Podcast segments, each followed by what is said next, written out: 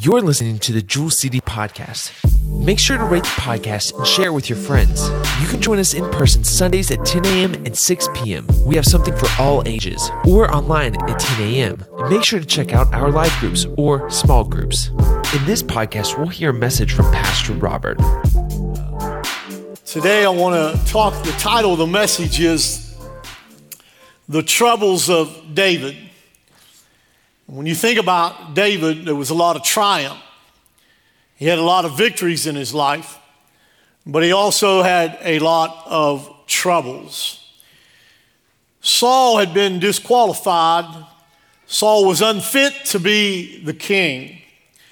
And the Lord would choose another man. And I want you to hear what he says about David.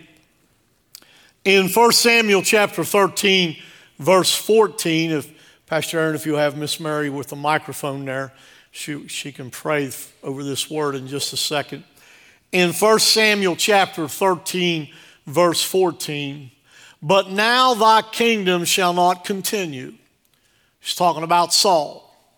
The Lord has sought him a man after his own what? A man after his own heart.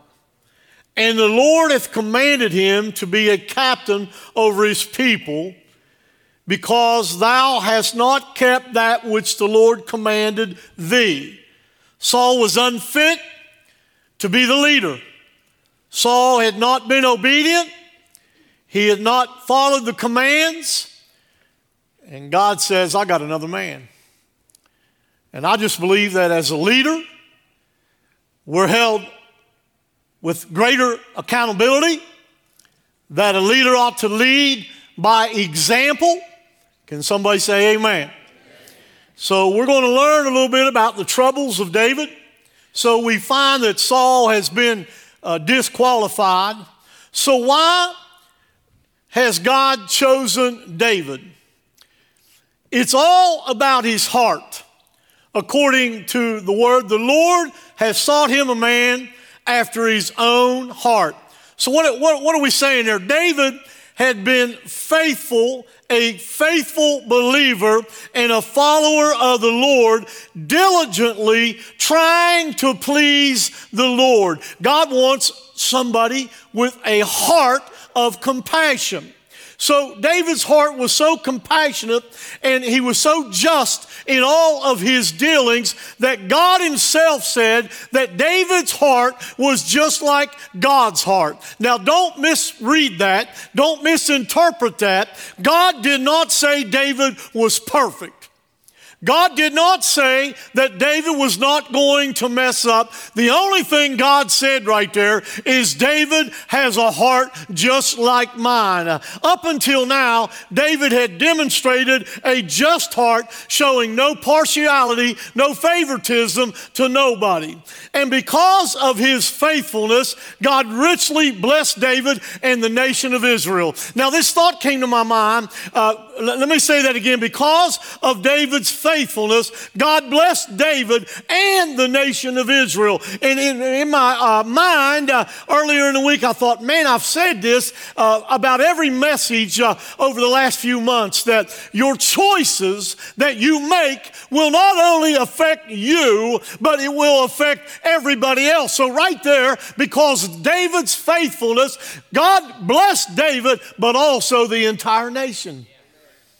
So not only does your good choices, but your bad choices, and that's what we're going to learn a little bit about today. David be, had become one of the greatest kings of the earth. My wife and I was laying in bed last night, and she said, uh, "What are you preaching on tomorrow?" And I, I told her about David, and, and she laid there for a second, and she said, "Think about David." She said, "At one time in his life, he was out in the field, in the elements, in the cold." In the heat, sweaty, dirty, sleeping out in the field, and he triumphs, and he ends up in the palace.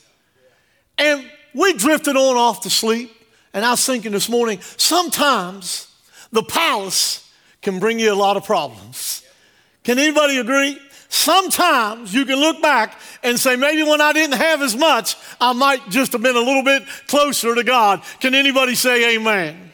So, because of his faithfulness, God richly blessed David. But now, tragically, David failed and he slipped backwards uh, and he started this downward spiral that would end in utter catastrophe for him, his family, and the nation. He started this slipping, uh, and this thought come to my mind when I was a kid and, and you was on a sled and, and you're looking at that steep hill and they said, go ahead and go. And, and I wanted to go, but, but maybe I didn't want to go. And so I'd get on the sled and, and I'd go just a few feet and I'd stop and I'd go back up. Can I tell you, when you feel like you're going downhill, that you are on a slippery slope, it's a lot easier to stop at the top of the hill and get back up. Then once you begin to pick up momentum, then you got such speed that snowballs, you can't stop.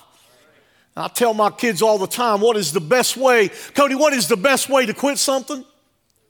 Don't start. Can someone say amen? So listen to me. Here I am again saying, his choices didn't only affect him, but the whole family and the nation.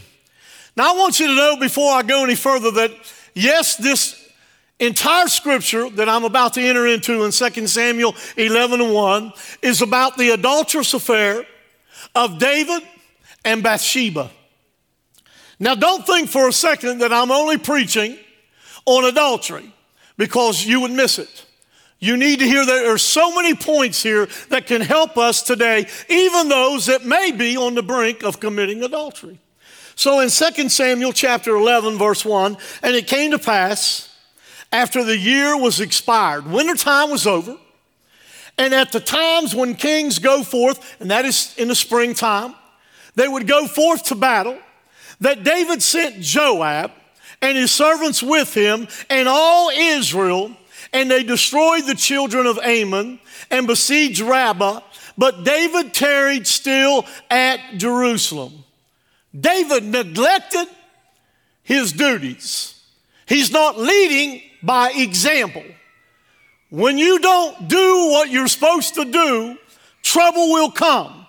So he sent the armed forces out to war, and he remained in the palace in Jerusalem.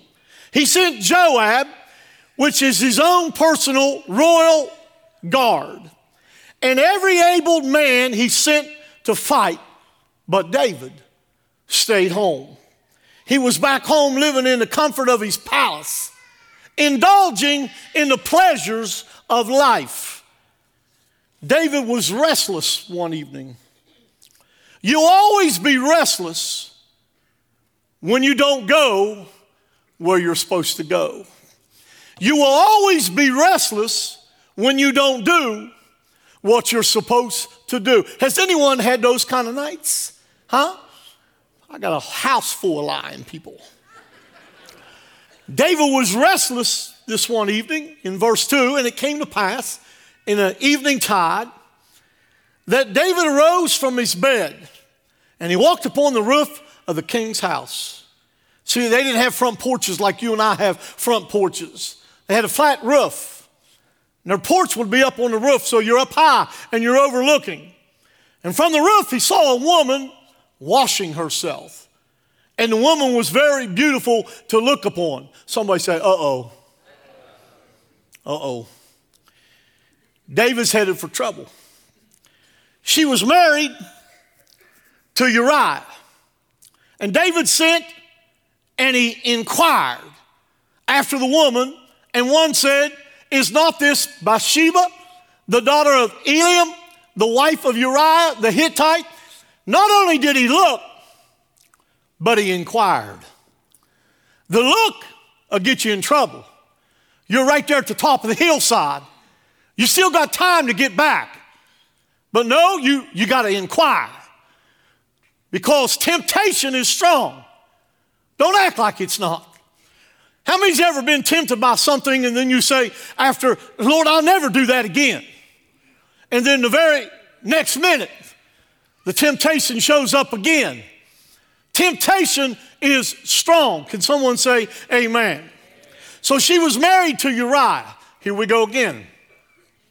Your choices will affect not only you, and I'm going to keep saying it, but it will affect everybody that is around you. So listen, she was married to Uriah, which was one of David's honored soldiers. Honored soldiers.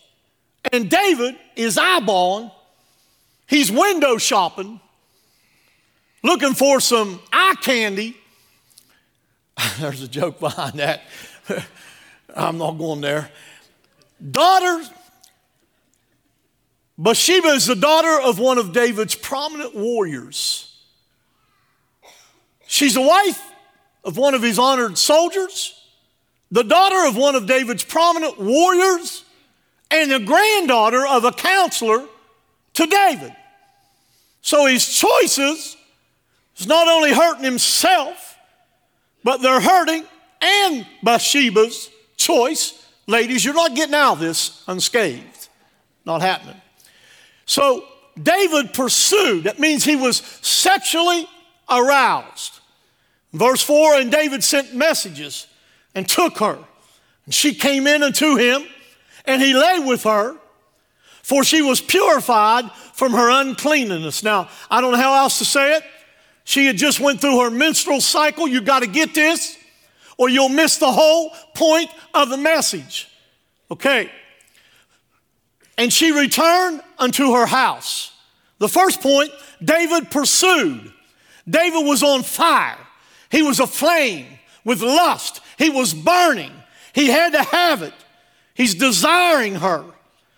Listen to me. They committed adultery. He committed adultery the very moment that he was standing on the roof looking at her and he started to lust for her. The adultery was committed in his heart before she ever came to his house. Be careful. Be careful what we look at. I'm speaking to myself. Be careful. Here's what Jesus said in Matthew 5 and 28. But I say unto you that whosoever looketh on a woman to lust after her hath committed adultery with her already in his heart. Jesus said it. Now don't misinterpret that. Jesus didn't say those that look at a woman. He said those that look at a woman with lust in their heart. There is a difference. Somebody say amen. Verse 5 and the woman conceived. And she sent and told David. She had slept with David right after her cycle. So it couldn't have been her husband's. That's what I'm trying to get at in a nice way. So I don't get any emails tomorrow. And the woman conceived and sent and told David and said, I am with child. His choice didn't only affect him. Listen, very important. If you read that, you have to come to the thought that it was a one time event, it was singular. Sounds to me like it was one time, a solitary event. Be careful when you say, I'm only going to do it once. It ain't going to hurt nobody. It'll be a secret. Secrets don't work out real well. David comes up with a plan. Look at your neighbor and say, Neighbor, David's got a plan. Have you ever had a plan to try to cover something up? Be honest. Anybody ever have a plan to try to cover something up? Some of you getting set free right now. Right now. You're starting to tell the truth. David's plan was to escape guilt and the detection of his sin. In other words, he had a cover up. The best thing he could have done when he stepped out on the roof and he looked over and he seen her bathing, he should have went back to bed and covered up. Right? But he didn't. Verse 6 said, And David sent to Joab, saying, Send me Uriah the Hittite. And Joab sent Uriah to David. And when Uriah was to come unto him, how Joab did, and how did the people do, and how the war, how, how's it prospered? He asked Uriah for an update report on the war. Really? He didn't send for him for that reason. David had a plan. Listen to verse 8. And David said to Uriah, Go down to the house and wash thy feet. Uriah, go down to your house. You've come from a long journey and you're dirty, you're tired. Go down to your house and wash thy feet. And Uriah departed out of the king's house, and there followed him a mess of meat from the king. So the king tells Uriah, you're going home. Everybody else is out to battle. You've come a long way. You go on home, and after he sent him out, the Bible says that he even sent a gift of meat. And one of my commentaries said it probably had wine with it. So what's he his plan is for Uriah, Uriah to go home and have a good evening with his wife, sleep with his wife. Then when she comes and says, I'm pregnant, he'll just think it's his. He's got a plan. David said to Uriah, Go down to the house and wash thy feet and sleep with your wife. Listen to me. Verse 9 But Uriah slept at the door of the king's house with all the servants of his Lord and went not down to his house. Went not down. Now, this man has been gone from his wife. He's in a battle. He's walked a long way. He's got to be tired. He needs a bath himself. He's got to be hungry. And the king says to him, You go home and you have an evening with your wife. And this man says, I will not go down there. The king had a decree that during wartime, that no warrior was allowed to have intimate relations at all. So Uriah was connected to the king. Uriah had better character and integrity than the king. Do you hear what I'm saying this morning? So David's deceptive scheme failed. Uriah slept with the palace servants. In verse 10, and when they had told David, saying, Uriah went not down into his house, David said unto Uriah, Comest thou not from thy journey? Are you not tired? Why then didst thou not go down into thy house? And in verse 11, and Uriah said unto David, The ark and Israel and Judah abide in the tents. Can I stop there? He's saying, My choice to go home would affect the ark, Israel, Judah. They're all out there in the tent. I, I won't do that. I won't do it. And my Lord Joab is there. And the servants of my Lord are encamped in the open fields. He said, Shall I then go into my house? To eat and to drink and to lie with my wife. And then he says, As thou livest, and as thy soul liveth, I will not do this thing. And I made myself a note preach when temptation comes.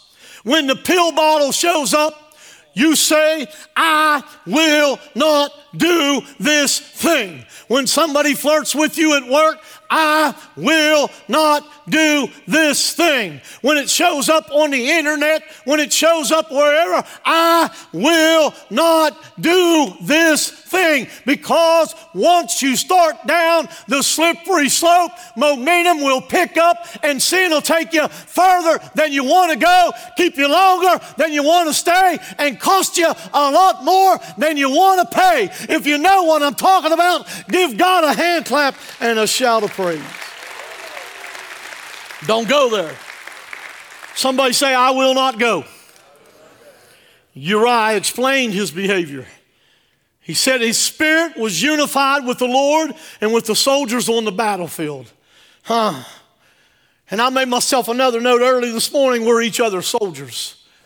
We need to be unified with the Lord, but we need to be concerned when temptation comes. How's it going to affect my soldier brother that sits on the pew with me? How's it going to be with the one that I'm in a life group with? How's it going to be when I'm at work? Uh, and I've been testifying about God, and now I'm going to let myself get all messed up and embarrass myself and my family and my church and my God. Do you hear what I'm saying this morning? We've got to say, I'm not going down there. I'm staying no matter what happens. Satan, you are a liar, and I shall not surrender to the temptation in my life.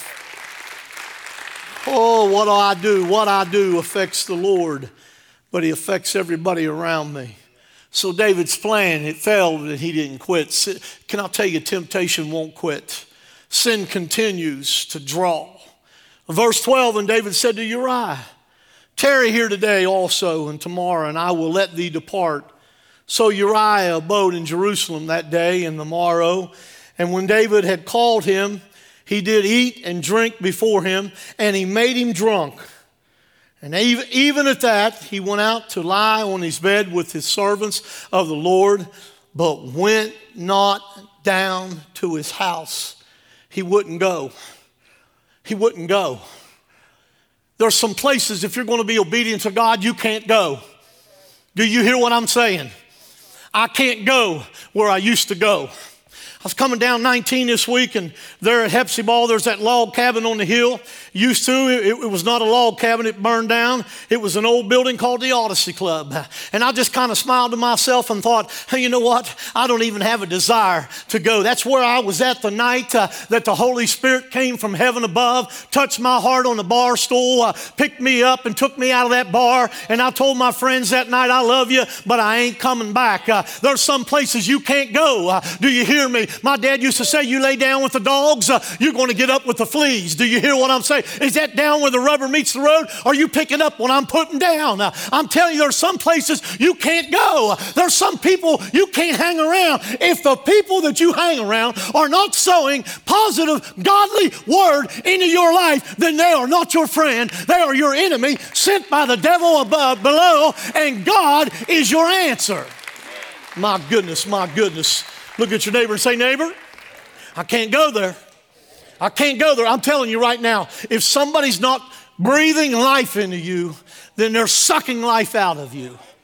If they're not telling you with God all things are possible, then they're telling you you're a failure and God is a failure. I'm here to tell you that no matter what goes on in your life, God is still God and God doesn't want us to go everywhere that the world goes. God is a holy God and He's looking for a remnant bunch of holy people that said, I will not go down there. If you believe it, give God a hand clap and a shout of praise. I haven't done that for a while, have I? Woo! Praise God. David got Uriah drunk, hoping he would go home to Bathsheba. But Uriah still slept with the servants. Deception is what he was trying. He was trying to deceive Uriah. Deception is the very opposite of truthfulness. Truthfulness. Are you being truthful to yourself? Sometimes we lie to ourselves so long we believe it. If we scheme to deceive a person, we are not walking in the truth. Listen to what God's word says in Colossians 3 and 9. Lie not one to another. Lie. I'm talking about telling a lie, not lying down. Lie not one to another, seeing that you have put off the old man with his deeds. Psalms 101 and 7. He that worketh deceit shall not dwell within my house. He that telleth lies shall not tarry in my sight. Look at your neighbor and say, Neighbor, we got to get it straight having failed to get Uriah to spend an intimate night with his wife. I want you to hear what I'm about to say. David, the Bible said he spent a restless night. Let's go back to the first night where we picked up the story. He had a night of enthusiasm. He was aflame, he was on fire. It looked so good. He couldn't wait. The adrenaline. He's looking and he said, I got to have it. What a great night, huh? What a great night. Is that little fraction of time worth destroying you, your family, your reputation? You say, Pastor, you're talking to the church. It's exactly who I'm talking to. We've been down that road with many people. Many people. He plotted one of the most shocking evils.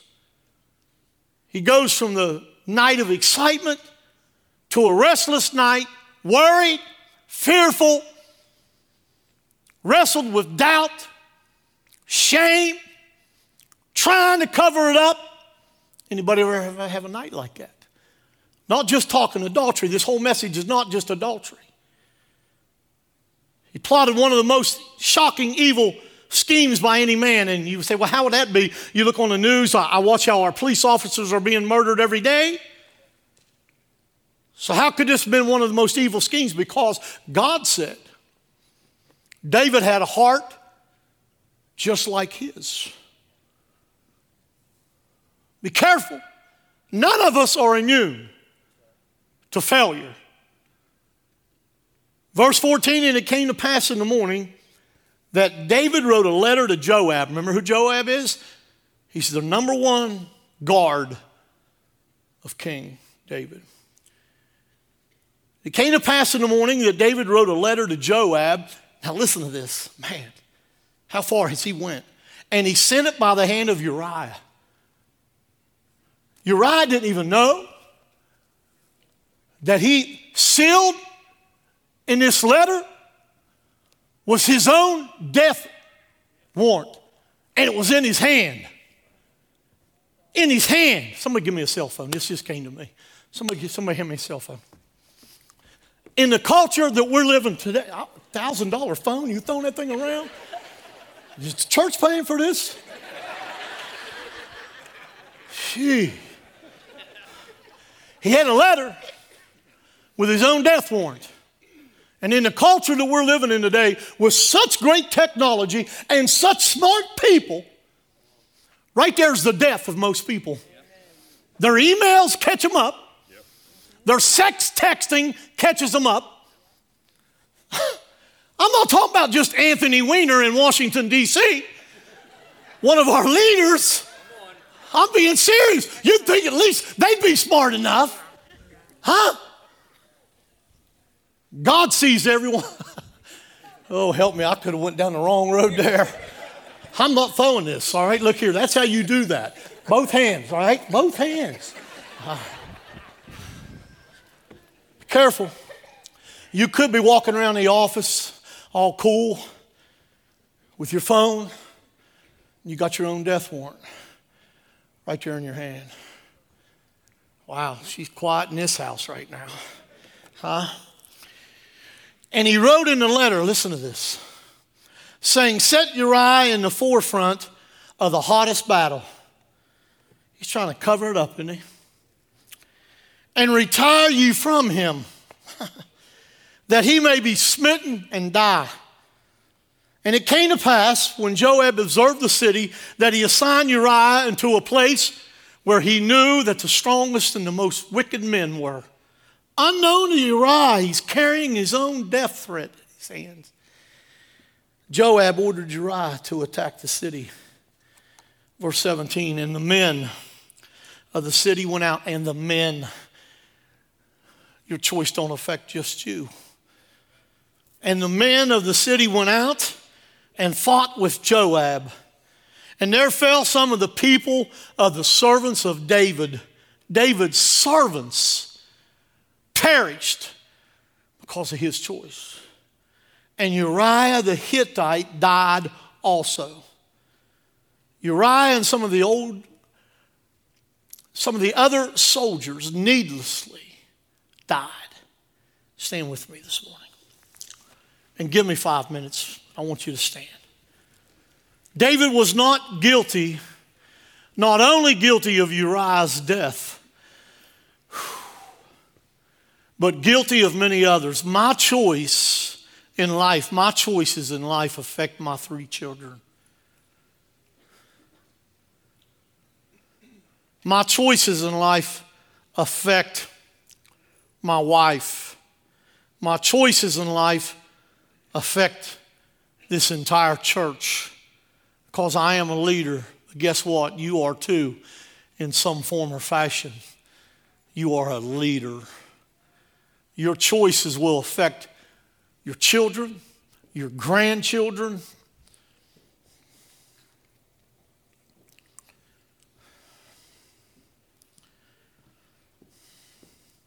Joab sent a message to give a report to David. Listen to this in verse 25. Then David said unto the messenger, Thus shalt thou say unto Joab, Let not this thing displease thee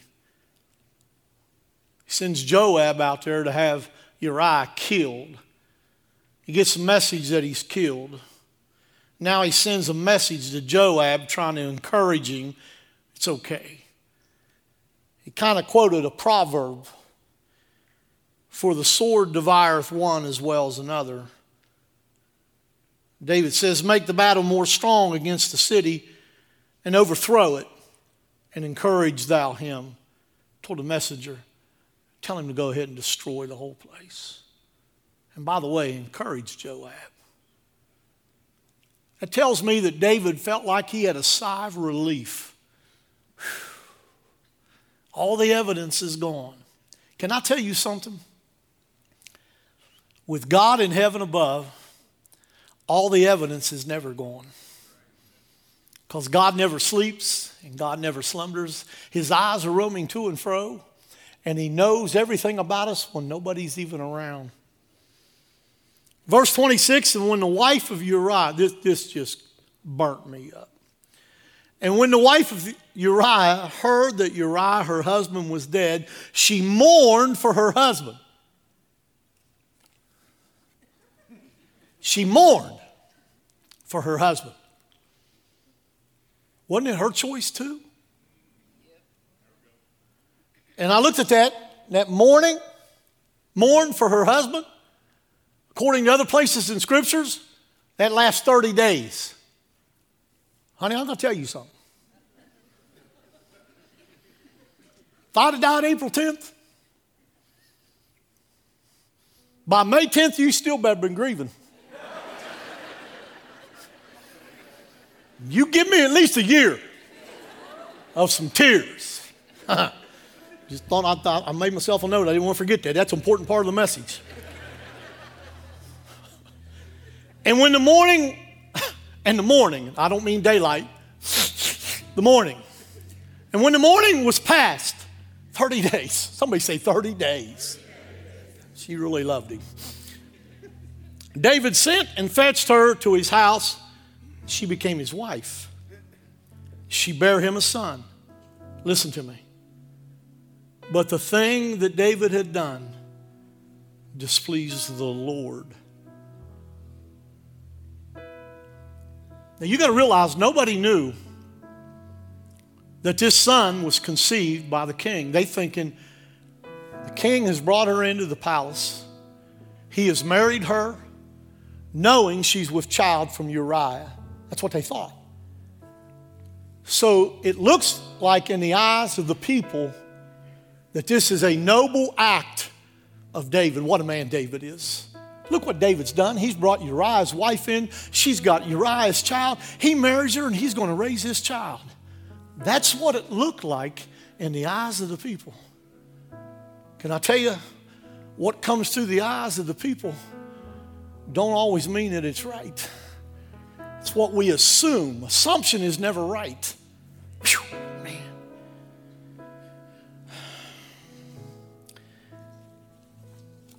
I'm sure David felt like everything is going to be all right now for the sake of time.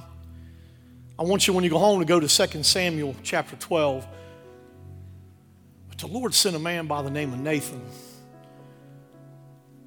And Nathan read David's mail.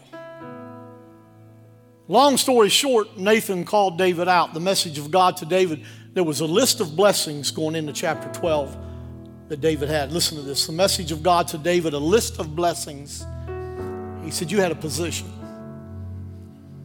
You was made the king. You had protection from Saul. You had wealth because I gave you Saul's estate. You had royal privilege. You received all of Saul's wives. It's like he needed another one. You had a unified nation. David, you had lack of nothing. I think God was saying to him, Why did, you count your blessings. Instead of looking for something else in life, why don't we count our blessings? Can you take 30 seconds right now? And in that 30 seconds, don't whine about nothing. How your spouse leaves their shoes underneath the coffee table. Why don't you take 30 seconds and count your blessings? Can I testify? Can I just testify for a moment? During worship, this thought was in my mind. I was born September 29th, 1961. It makes me 38 years old.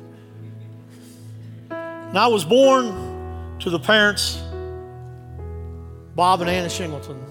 What a blessing. never once abused me. My dad worked hard to provide for us. My mom took care of us. Staff, they laugh. I said, I never had cereal in my life. I got up in the morning, mom had bacon and eggs and toast. My clothes were laid out. She was a mom, man. I tell people I had a drug problem, they drug my butt to church. They raised me right. I never ever heard my mom and dad curse. Never seen them smoke or drink because they didn't.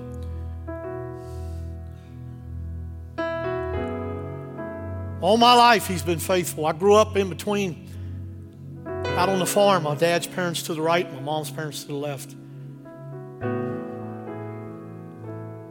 Godly grandparents, aunts, uncles.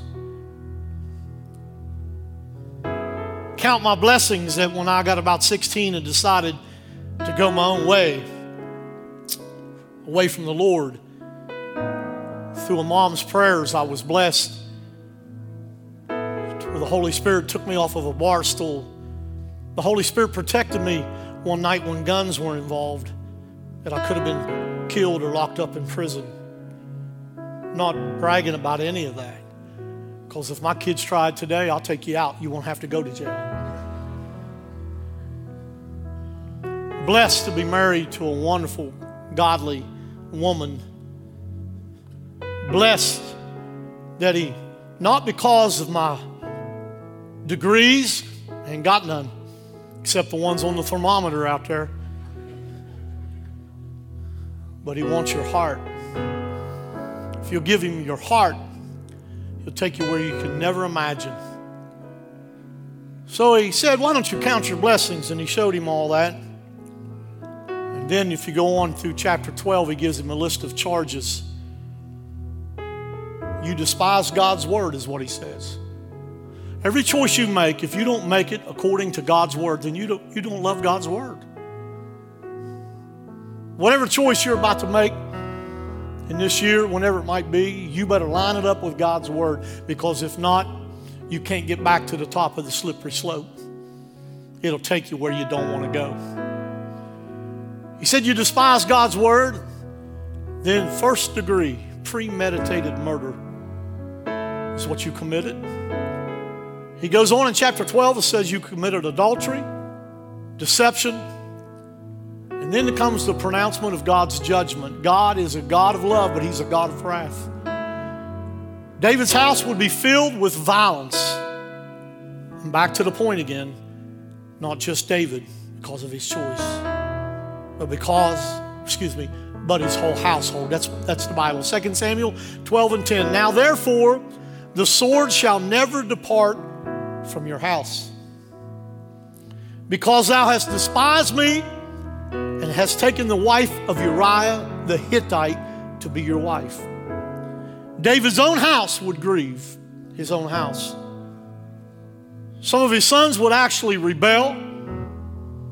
Two of his sons was murdered. The baby died.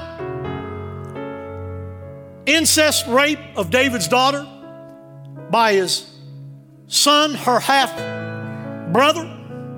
And I can go on and on and on. Because at the top of the mountain, when he, when he started to slide, he didn't get back. I'm here to help somebody today, but you're starting to slip. And you still have room to get back to the top of the mountain. 2 Samuel 12 and 12, listen to this. For thou didst in secretly, but I will do this thing before all of Israel and before the sun. David slept with Bathsheba in secret. Now, if you read chapter 12, David's wives had sex with even his sons publicly. What's done in the dark will come out in the light. You won't hide that secret you won't hide it. The confession, here's the turning point. We had one turning point from a man with God's own heart on a rooftop, turning to the wrong direction. Now here's the good turn. In 2 Samuel chapter 12, verse 13, and David said unto Nathan, I have sinned against the Lord. Bam! That's who we sin against. David confessed right there, and here's our God. Listen to this. And David sinned unto Nathan, and David said unto Nathan, I have sinned against the Lord. And Nathan said unto David, this quick, the Lord also hath put away thy sin. Thou shalt not die. That quick today. That quick. God can put away your sin. Somebody say, How be it? Verse 14, Howbeit, because by this deed thou hast given great occasion to the enemies of the Lord to blaspheme. The child also that is born unto thee shall surely die. Verse 16 David therefore besought God for the child, and David fasted and went in and lay all night upon the earth. Verse 10 And it came to pass on the seventh day, the child died. Now, said he went in and he laid down and he fasted and he prayed all night. And then it says seven days later. So he done this for seven days. And his servants, they were so worried about him that when they got the message that the child died, they didn't even want to tell him, but he overheard them. So what did he do? Verse 20 Then David arose from the earth and washed and anointed himself, changed his apparel, apparel, and came into the house of the Lord. And I wrote this in just moments before I came out of my office. Some here have been through some painful losses, and some by internet, some on WBOY that are watching. You've been through some painful, painful losses. And I can't tell you, a lot of you have lost children. I can't tell you how you feel.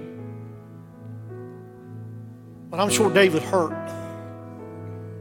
And David didn't get mad at God. This is another point in this message that'll help us all. David did not get mad at God. First of all, David confessed. He didn't blame everybody else. Even though he went down the slippery slope and he tried his best to cover it up, when he was confronted with it by Nathan, he said, I've sinned against the Lord. I get so upset, man, when people just blame everybody else. So, you this morning has been hurt. Verse 22. And he said, While the child was yet alive, I fasted and I wept. For I said, Who can tell whether God will be gracious to me, that the child may live? In verse 23, he says, But now he is dead. Wherefore should I fast? Can I bring him back again? Shall I go to him? But he shall not return to me. I shall, excuse me, I shall go to him, but he shall not return to me. David didn't get mad at God. Why would he got mad at God? Our choices have consequences. And David comforted Bathsheba, his wife, and he went in unto her and he lay with her, and she bare him a son, and he called his name Solomon. Listen to this. And the Lord loved him. I got all over me. Solomon became the wisest of all people, of all men. They were married, they conceived, she gave birth, they named him Solomon, and the Bible said, and the Lord loved him. And here it is He is the God of not only second chances, He is the God of many chances. I'm not condoning the adulterous affair. I'm not condoning anything that any of us are involved in, but I'm telling you, if you are, confess it to the Lord, and instantly the Lord will touch your heart, change your direction, and He's the God of second chances. Every head bowed and every eye closed. I want to give this message to the Christians in the house. And I, I want you to just be 100% honest, man. If you needed this message today, for whatever reason, slip your hand toward heaven. Yeah. Don't let it just fall and just kind of wash away the seed. Let it land in good soil. You're close enough to the top of the hill that you can get back. As every head is bowed and every eye's closed, and you're here this morning, and I don't know your heart, maybe you've never accepted Christ as your personal Savior. I think it's the greatest thing. I know it's the greatest thing. There's a lady here this morning gave her life to Christ this past Sunday, and she's back, and I can tell a difference in her demeanor. It's true. Can tell the glow on her face. So if you're here this morning and you've never given your life to Christ, I remember the night I got off that bar stool and I went down and they were having church and I slipped in the back door and the preacher said something like this If you was to die today, would heaven be your home? And I knew I couldn't answer yes. If death was to knock on your door today, would heaven be your home? If you can't answer yes, I won't come to you. I'm not going to embarrass you. It's not embarrassing. I'm not going to single you out. But slip up your hand real high, right where you're at, and say, Today, I'd like to give my life to Christ. Is there one in the house? Is there one? Is there one? I'm not going to tarry long. I'm not going to try to drag you. Is there one today would like to give your life to Christ? Thank you for listening to the Jewel City Podcast. Make sure to rate the podcast and share with your friends.